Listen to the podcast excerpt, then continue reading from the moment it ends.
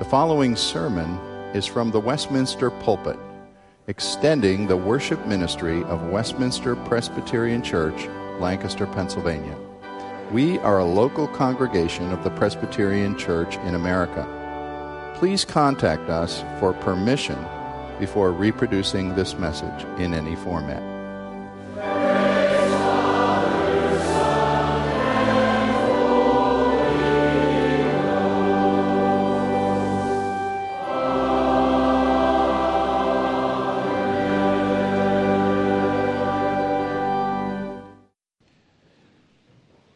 It's a privilege to turn to God's Word together this morning, and we're turning again to Hebrews chapter two. I'd love to have you follow along with us, and if you uh, don't have a Bible, you can use the one in front of you in the pew. The passage can be found on page one thousand two. As you're turning there, just as a brief review, the author of Hebrews has been arguing over the course of chapters one and two that Jesus is better than the angels. And last week, the author of Hebrews used Psalm eight to demonstrate that when the world comes to the world to come arrives and when judgment happens, it's not angels who have authority, but man. And of course, not mankind in general. We can look around and see that mankind in general is not crowned with glory and honor, but one man in particular, that man Jesus Christ. He is the one who reigns. His word is the word we must listen to if we're going to escape death and judgment. So He is supreme. He is better than the angels, and in fact, as we saw, He is better than everything. But that's where we were last week. If you were a typical first century uh, educated man or woman, verse nine would likely have seemed completely contradictory to you. Because the author of Hebrews told us that Jesus' path to victory and supremacy came through suffering, even to the point of death. But for God to raise someone up by making him take on a human body, suffer, and die even a shameful death on the cross seemed contradictory. Why would the one who is the greatest of all be required to suffer and die? Remember what Paul said in First Corinthians. He said, a crucified Messiah is foolishness to the Greeks, and it's a stumbling block to the Jews. And we, we still ask questions like this ourselves as well. Why did God have to make His Son die? Wasn't there a better way? Couldn't God just have forgiven our sins since He is God? And so the author of Hebrews is now going to explain why it was the perfect plan and the wisdom of the sovereign God that Jesus' path to glory should be through suffering and death as a man. If you would follow along with me, let's read starting at Hebrews two, verse ten, and going to the end of the chapter. For it was fitting that He, for whom and by whom all things exist, and bringing many sons to glory, should make the founder of their salvation perfect through suffering. For He who sanctifies and those who are sanctified all have one source. That is why He is not ashamed to call them brothers, saying, I will tell of your name to my brothers. In the midst of the congregation I will sing your praise. And again, I will put my trust in Him. And again, behold, I and the children God has given me.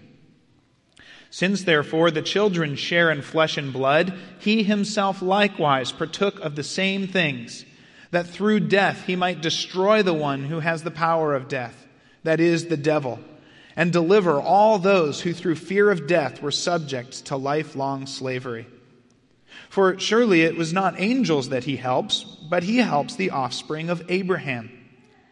Therefore He had to be made like His brothers in every respect, so that He might become a merciful and faithful high priest in the service of God, to make propitiation for the sins of the people. For because He Himself suffered when tempted, He is able to help those who are being tempted. God, I thank You for Your word. I thank You that it is Your power. It is Your Spirit speaking to us. So I pray that You would comfort us, encourage us, challenge us, and give us joy in Your salvation. We pray this through Christ's name. Amen. I wonder if you would imagine for a minute that you are sitting down ready to write an essay for your English class. Now, maybe for some of you, all you have to do is think back two days ago, and you were sitting at your laptop writing your essay. For some of you, you may have to think back twenty, forty, sixty years ago, and you were not sitting at a laptop, to think of what it was like to write an essay. And as you write this essay, if your experience in English class was anything like my experience writing an essay, you could have the best ideas in the world. You could have some killer transition sentences. But in order to get a good grade, you knew you had to start with a clear thesis statement. If you didn't have a clear thesis statement at the beginning, your ideas could wander, your audience didn't know where you were going, and of course, as a student, worst of all, there would be red ink in the introductory paragraph and your grade would be marked down. Well, if the author of Hebrews here were in English class, he would get an A by English class standards because he gives us his thesis statement, his main point right away in verse ten. Look at verse ten with me and you'll see that the main point of this passage is this. It was fitting, or as one translation puts it, it was entirely appropriate that God should bring many sons to glory by making Jesus, the founder of their salvation, perfect through suffering. In other words, far from being utter foolishness, it was actually the plan of God himself, the perfectly wise, perfectly sovereign and powerful God. It was his plan to bring salvation for his people by sending his son to become a man and to suffer and to die. In fact, the author tells us that it was suffering in death that God used to make Jesus perfect as the founder of our salvation.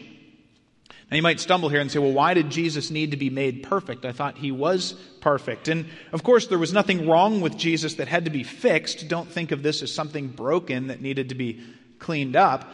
Maybe have a different picture in mind. Maybe think of the person who has to go through a set of exams or a thorough training course in order to be prepared or to be suited for the task that he was called to.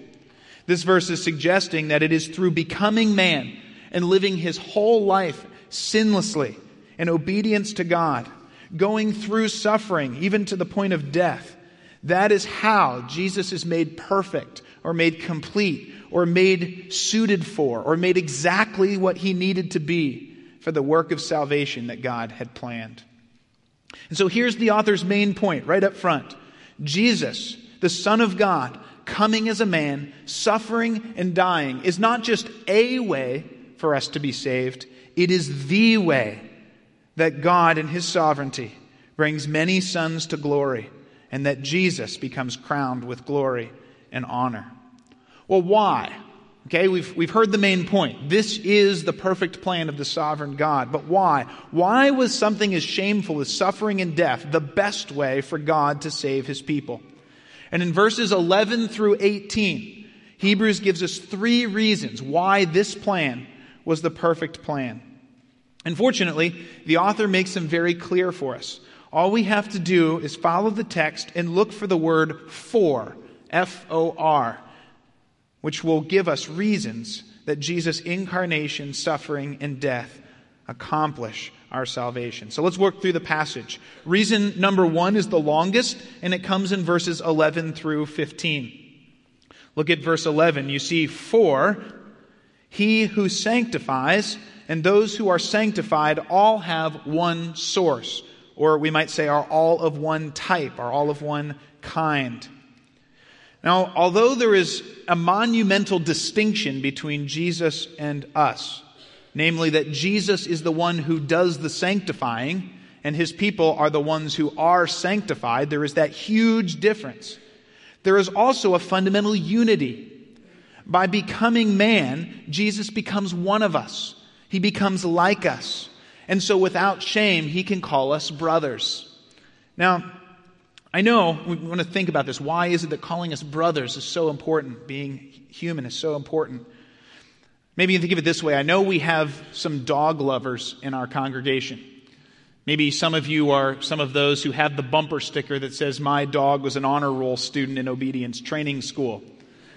But as much as you might love your dog, It would be inappropriate for you to consider your dog a brother or an equal or a fellow heir or someone who has solidarity with you, because there is a qualitative difference between you and an animal.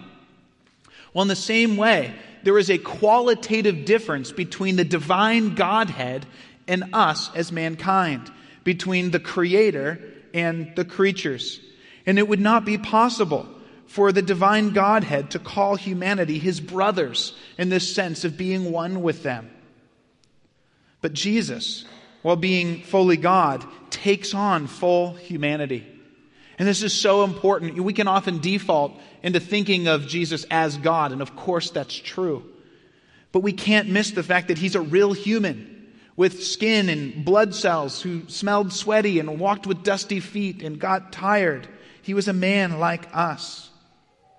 And the author of Hebrews is going to demonstrate or prove that Jesus was a man and prove that it was God's plan to have Jesus come as a man with three quotes from the Old Testament. He looks back to the Old Testament in three different passages to show that Jesus identifies as a human by calling fellow humans his brothers.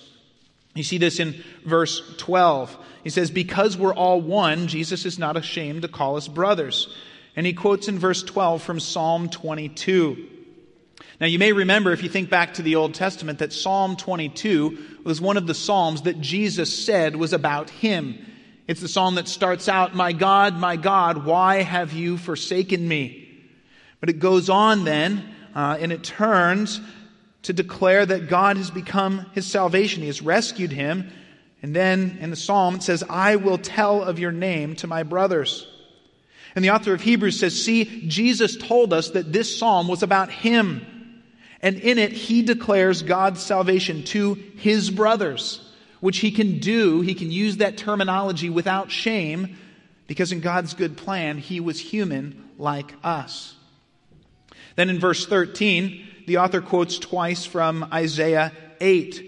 The first verse emphasizes that Jesus was a human like us, and so he also put his trust in God like we are called to do. And secondly, he calls us children. I am the children God has given me. Now, just as a brief um, comment, because I hope some of you will look back at Isaiah eight and look at the original context here. And if you do, you might notice that these two quotes are actually Isaiah talking about himself and his children. And you might say, well, wait a second. How is it that Hebrews takes words that Isaiah talks about himself and his children and says that Jesus is saying them, and says that this is what Jesus is saying? It might seem inappropriate or odd. But the whole passage in Isaiah eight is clearly Isaiah speaking about his own situation in a way that doesn't apply fully to his own situation, but anticipates Jesus. Because the passage starts, Isaiah comes before King Ahaz of Judah, and the context is Assyria is about to attack Judah. And the question is, will God protect Judah? And Isaiah says, I will give you a sign, Isaiah, that God will save Judah. And here's the sign. Are you ready for the sign? The virgin shall conceive and bear a son, and you shall call his name Emmanuel. See, yes, this is a word to Ahaz, but it's talking about Jesus. Jesus is the one who fulfills this in a way that never happened in Isaiah's day. And so Hebrews looks back at this and says, see, this whole thing is about Jesus. And it would be very appropriate for Jesus as that son, as that human son born of the virgin, to say these words. They are more true of him than they were of Isaiah. And so these three Old Testament quotations show that all along in God's sovereignty, the plan was for Jesus to be human and call his fellow humans brothers. Well, then in verses fourteen and fifteen, look down at fourteen and fifteen, we find out why Jesus becoming human was so important. We've heard that he is. We've heard it's God's plan. Why is that so important? And we find out that he partook of flesh and blood just like us, so that through death he might destroy the one who has the power of death, that is the devil, and deliver all those who through fear of death were subject to lifelong slavery. And you see the author's point here, right? In order to destroy death, Jesus had to become a man and go through death. That was necessary in order for him to break death's power. So suffering and death were the way that Jesus, as the Son of God, could conquer death and bring many sons to glory. And we have such a thrilling description here of Jesus' work of salvation. I don't want us to miss it here. Jesus became man in order to die. And by dying, Jesus destroys the devil and his power of death. And in destroying the devil and the power of death, he delivers those who have been enslaved to the fear of coming death and judgment for their whole lives. I love this description of Jesus' salvation. And I know that many of us here have grown up in the church and we've heard the story of Jesus. We've heard the gospel thousands and thousands of times. And maybe we bring up images of, of Sunday school flannel graphs or, or pastel paintings of, of Jesus when we think of the gospel. But the author of Hebrews rescues us from thinking of the gospel in terms of flannel graphs here. He paints Jesus' salvation in its reality. What Jesus accomplished was a powerful destruction of death that every one of us is subject to enslavement to and fear of, so that his work changes the entire situation of my life if I trust in him. Picture the scene. Picture the scene of Allied troops rolling into Auschwitz to liberate those who had expected to die in a prison camp. And you have a better idea of what Jesus offers. Jesus shatters the power of death and of evil and the devil. He offers freedom instead of slavery, hope instead of despair, life instead of death to all who would come in him. Or as Jesus himself puts it, he has come to bind the strong man and plunder his house. And what is it that Jesus plunders? He plunders us.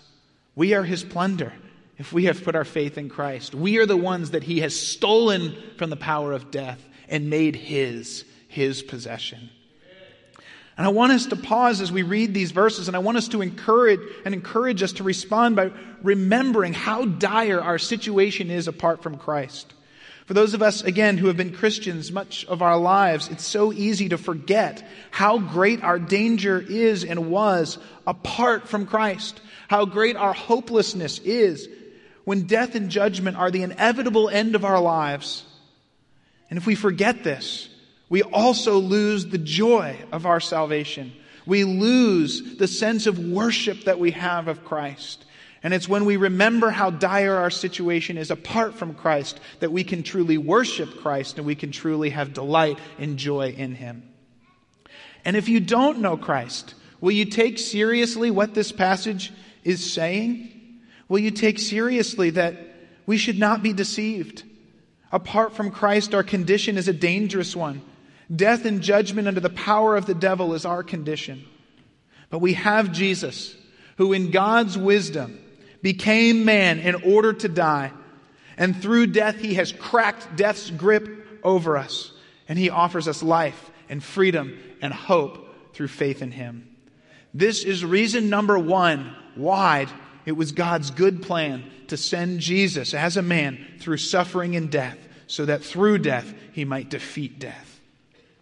Well, when we come to verse sixteen, we get our second reason. Our second for, F O R. We see it again in verse sixteen. For surely it is not angels that he helps, but he helps the offspring of Abraham.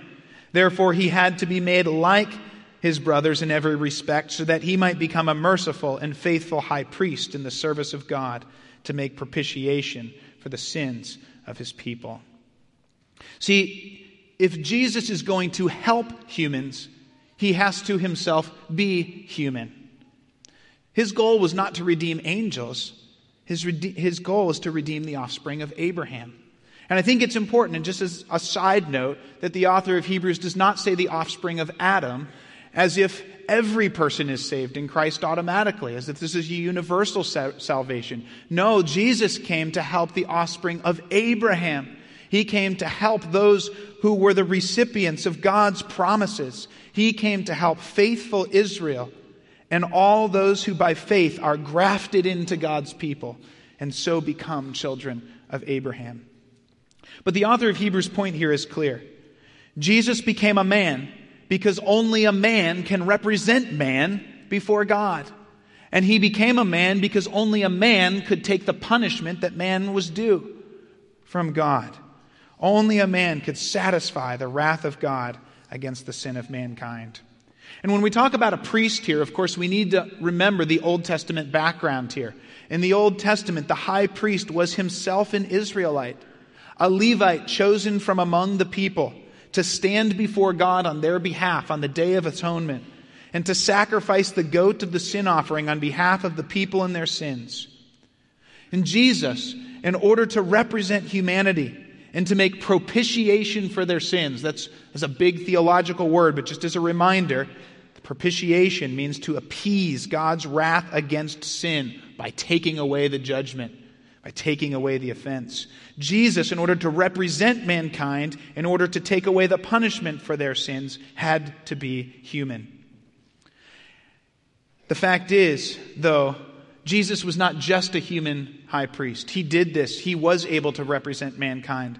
But note that the author of Hebrews says that because he suffered and went through death, he is also a merciful high priest and a faithful high priest.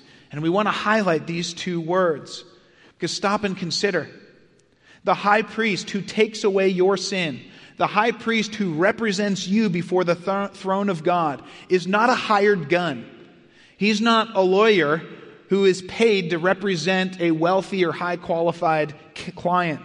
He's not doing his job just because he was hired to do so. Jesus is one who takes the case pro bono. He takes it of his own will and free of charge. It's the only way we could have him represent us. And Jesus stands as a high priest who has been through what we have been through. And so he can stand and represent us not out of ignorance, but having gone through what we have gone through. He takes our case in such a way that he can have compassion on us. He cares for us. His love for us is an everlasting love. And so as you think of your Savior, as you think of the high priest that's standing before God on your behalf, remember, never forget that he is a high priest who looks on you with mercy and compassion because he has walked as we have walked as a man. But he's not just merciful, he is also faithful in his servants to God. And I wonder if you'll stop and consider for a minute the thirty-three years in which Jesus faithfully obeyed God. We often think of Jesus and we think of his death, and we think of what he went through on the cross, which is of course the climax. But in order to be qualified to save us in the first place, he had to live a perfect and sinless and obedient life. And so we're highlighting here, the author is highlighting here that Jesus was faithful over thirty-three years, an obedient, sinless, perfect high priest. He was righteous and innocent, so he was able to stand before God. He is righteous and innocent, and so he is able to make propitiation for our sins. He is righteous and innocent, and because he was faithful, he can now credit his righteousness to our account. And so we find here the second reason that Jesus' goal was to help humans. And so he had to become a man in order to represent man before God. And because he suffered to the point of death, he is a merciful high priest and a faithful high priest who can take our case, stand before God on our behalf, and credit his righteousness to us. Well, we come to the third four in verse eighteen. And we have the final reason why it was entirely appropriate and good for Jesus to suffer as a man on his way to glory. And this final reason could not be more encouraging and more practical on a day-by-day basis for you and I. Because as we enter a new week, we're told by the author of Hebrews, "For because he himself has suffered when tempted, he is able to help us when we are tempted." I think... Uh, about how important it is that Jesus is able to help us because he has faced temptation himself. When I was in seminary, my summer job for several summers was teaching sports camps. And I was hired to coach baseball, basketball, and soccer to preschoolers. Now, I have some experience in all three sports, soccer the least, but I have some experience in all, and you don't need very much experience to coach preschoolers. So I felt that I was well qualified to teach them the things they needed to know. But it was much to my surprise when in week three I looked at my schedule and found I'd been assigned to teach fourth through sixth graders tennis. Now, I hadn't picked up a tennis racket in more than a couple times since I was twelve. And of course, I did my best to coach tennis, but there were many things that I could not help them with because I was not a tennis player. I think the logic here is similar. Jesus himself has suffered and been tempted, and so he is now able to help you and I when we are tempted. Now, here we have to stop and ask a question, though.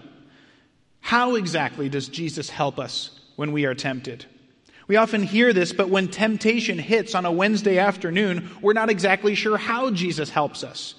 And so even though we know that he's supposed to help us, we're not exactly sure how to seek that help. And so we may be left defenseless. Well, let me suggest that there are four ways that Jesus helps us when we are tempted. Four very practical ways that Jesus helps us in the face of temptation. First, and I think the re- thing that is probably pro- uh, foremost in the author of Hebrews' mind here, Jesus both forgives our sin, the guilt that is against us, and he gives us his righteousness. He credits his righteousness to our account. See, because Jesus went through temptation, but he did it perfectly and sinlessly, and then he went to the cross and suffered and died on our behalf, his blood clears away our guilt, and he credits to us his righteousness. You know, there are times when our failures keep us from obedience, when past sin haunts us and robs us of both the strength and the hope for the battle against temptation. When we face addiction, when we face sinful attitudes, we often get in a spiral that keeps going downhill. You know how it is when you wake up on the wrong side of the bed and the spiral keeps going as the, the weight of what's on us continues to drive us into more sin, and we and we continue to sin. But see, Jesus cuts into the spiral. He forgives our past sin, and he credits his righteousness to us through faith. And so, as we stand on, in our day facing temptation, we can know that our burden of past sin has been cleared away. It has been absolved by the blood of Christ. And we can also know that we stand before God in Christ's righteousness, in his righteousness. And that gives us encouragement and strength to face temptation, knowing we stand in this saving, redeeming Savior. This is a powerful help against sin. But second, Jesus also removes sin's power over us, and the passage has also told us that. He cracks sin's enslaving power against us. You know, apart from Christ, we have zero ability not to sin. Outside of Christ, the option of obeying God isn't on the table. But when we are brought to Christ, the slavery to sin is broken, and we are freed and enabled to obey God. When we face temptation, it often feels powerful.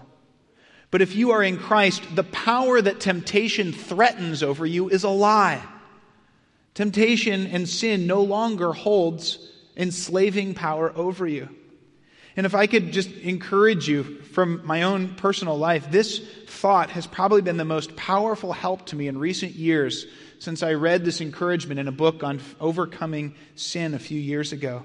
The thought that when we face temptation, we can remember that I don't have to obey this temptation anymore. I don't have to sin. Yes, apart from Christ, that was my only option, but now Christ has freed me from that. Sin, you may look alluring. You may look tempting. You may tell me that following my desires is the best way to go, but I don't have to do that anymore. I'm freed from that in Christ. Christ has broken that power over me. He has set me free. I can obey God. He has freed me to do that. So Christ breaks the power of sin over us and gives us this encouraging help that in the face of temptation we can say, no, I don't have to do that anymore. Christ has freed me to obey him. Well, third, Jesus offers an example of what obedience looks like. Jesus lived a perfect and sinless life as a man, and so set an example showing us what obedience looks like. And now he invites us to follow his example. But I think it's important for us to note here that Jesus doesn't just show us an example of how to obey him. He does do that. But Jesus also demonstrates the reward for obedience. Jesus went through suffering and temptation. he obeyed God, and his reward was resurrection glory. And now Jesus stands like one at the finish line who's already finished the race and says, here, if you keep going, if you keep running this race with your eyes fixed on me at the finish line, this is the prize for you too, resurrection glory. And so in the face of temptation that might seem alluring, that might seem attractive and powerful, we have Christ who shows us how to obey and also shows us, if you obey, here is where you end up. Here is the resurrection glory that is yours as you follow Christ.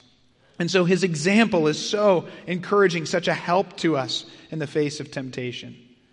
And fourth and finally, of course, Jesus gives us the power of his Spirit to dwell in us. Jesus doesn't just show us how to obey, he gives us his Spirit to live in us, to strengthen us to obey. And this is what Galatians five is getting at when it says, walk with the Spirit, and you will not gratify the desires of the flesh. What is our power against sin? It is Christ's Spirit living in us. He has given us his Spirit. He walks with us by his Spirit. And so as our eyes are fixed on his Spirit, as we walk daily in communion with his Spirit through prayer and in his word, as we keep our ear attentive to his word and the guiding of his Spirit, his Spirit changes us and transforms us more and more, giving us the power to obey. As we walk with his Spirit, he empowers us to obey so that we will not gratify the desires of the flesh. Brothers and sisters, these are practical, everyday encouragements at G- the ways Jesus helps us against temptation. So take courage as you face temptation this week. Set your minds on these truths. Feed on the strength and their hope. Keep your eyes on your brother, your fellow human, who is also the Son of God, your Savior Jesus Christ, who suffered obediently and now is the perfect high priest, who represents you before God, takes away your sins, and credits his righteousness to you through faith. And so we come to the end of this passage. And where does it leave us? It leaves us marveling at the wisdom and the goodness of God, that his plan of salvation would be to bridge this gap between God and man by sending the Son of God to become man, to suffer and die, to break the power of death, to forgive sin, and to help us in the face of suffering and temptation. And so as we come to the end of this passage, we can't help but be amazed, to marvel at the goodness of God and his love for us, that this would be his rescue plan. And we can't help but be amazed at Jesus, this great founder of our salvation, who suffered and died, that we might be set free, forgiven, and brought as his many sons and daughters into glory with him. Thanks be to God. Let's pray. Father, what a great rescue plan. What a perfect plan of salvation. One that still boggles our minds when we think that God would bridge the gap by becoming man and going through suffering and death, that we might be redeemed, that we might be brought back to glory as his children. I pray that the joy of this, the amazement of this, would encourage our hearts, and that the help of Jesus, our older brother, would be with us this week as we face temptation, and that we would look to him and be encouraged and strengthened, setting our eyes on him as the founder of our salvation, our hope each and every day. We thank you and praise you in Christ's name. Amen.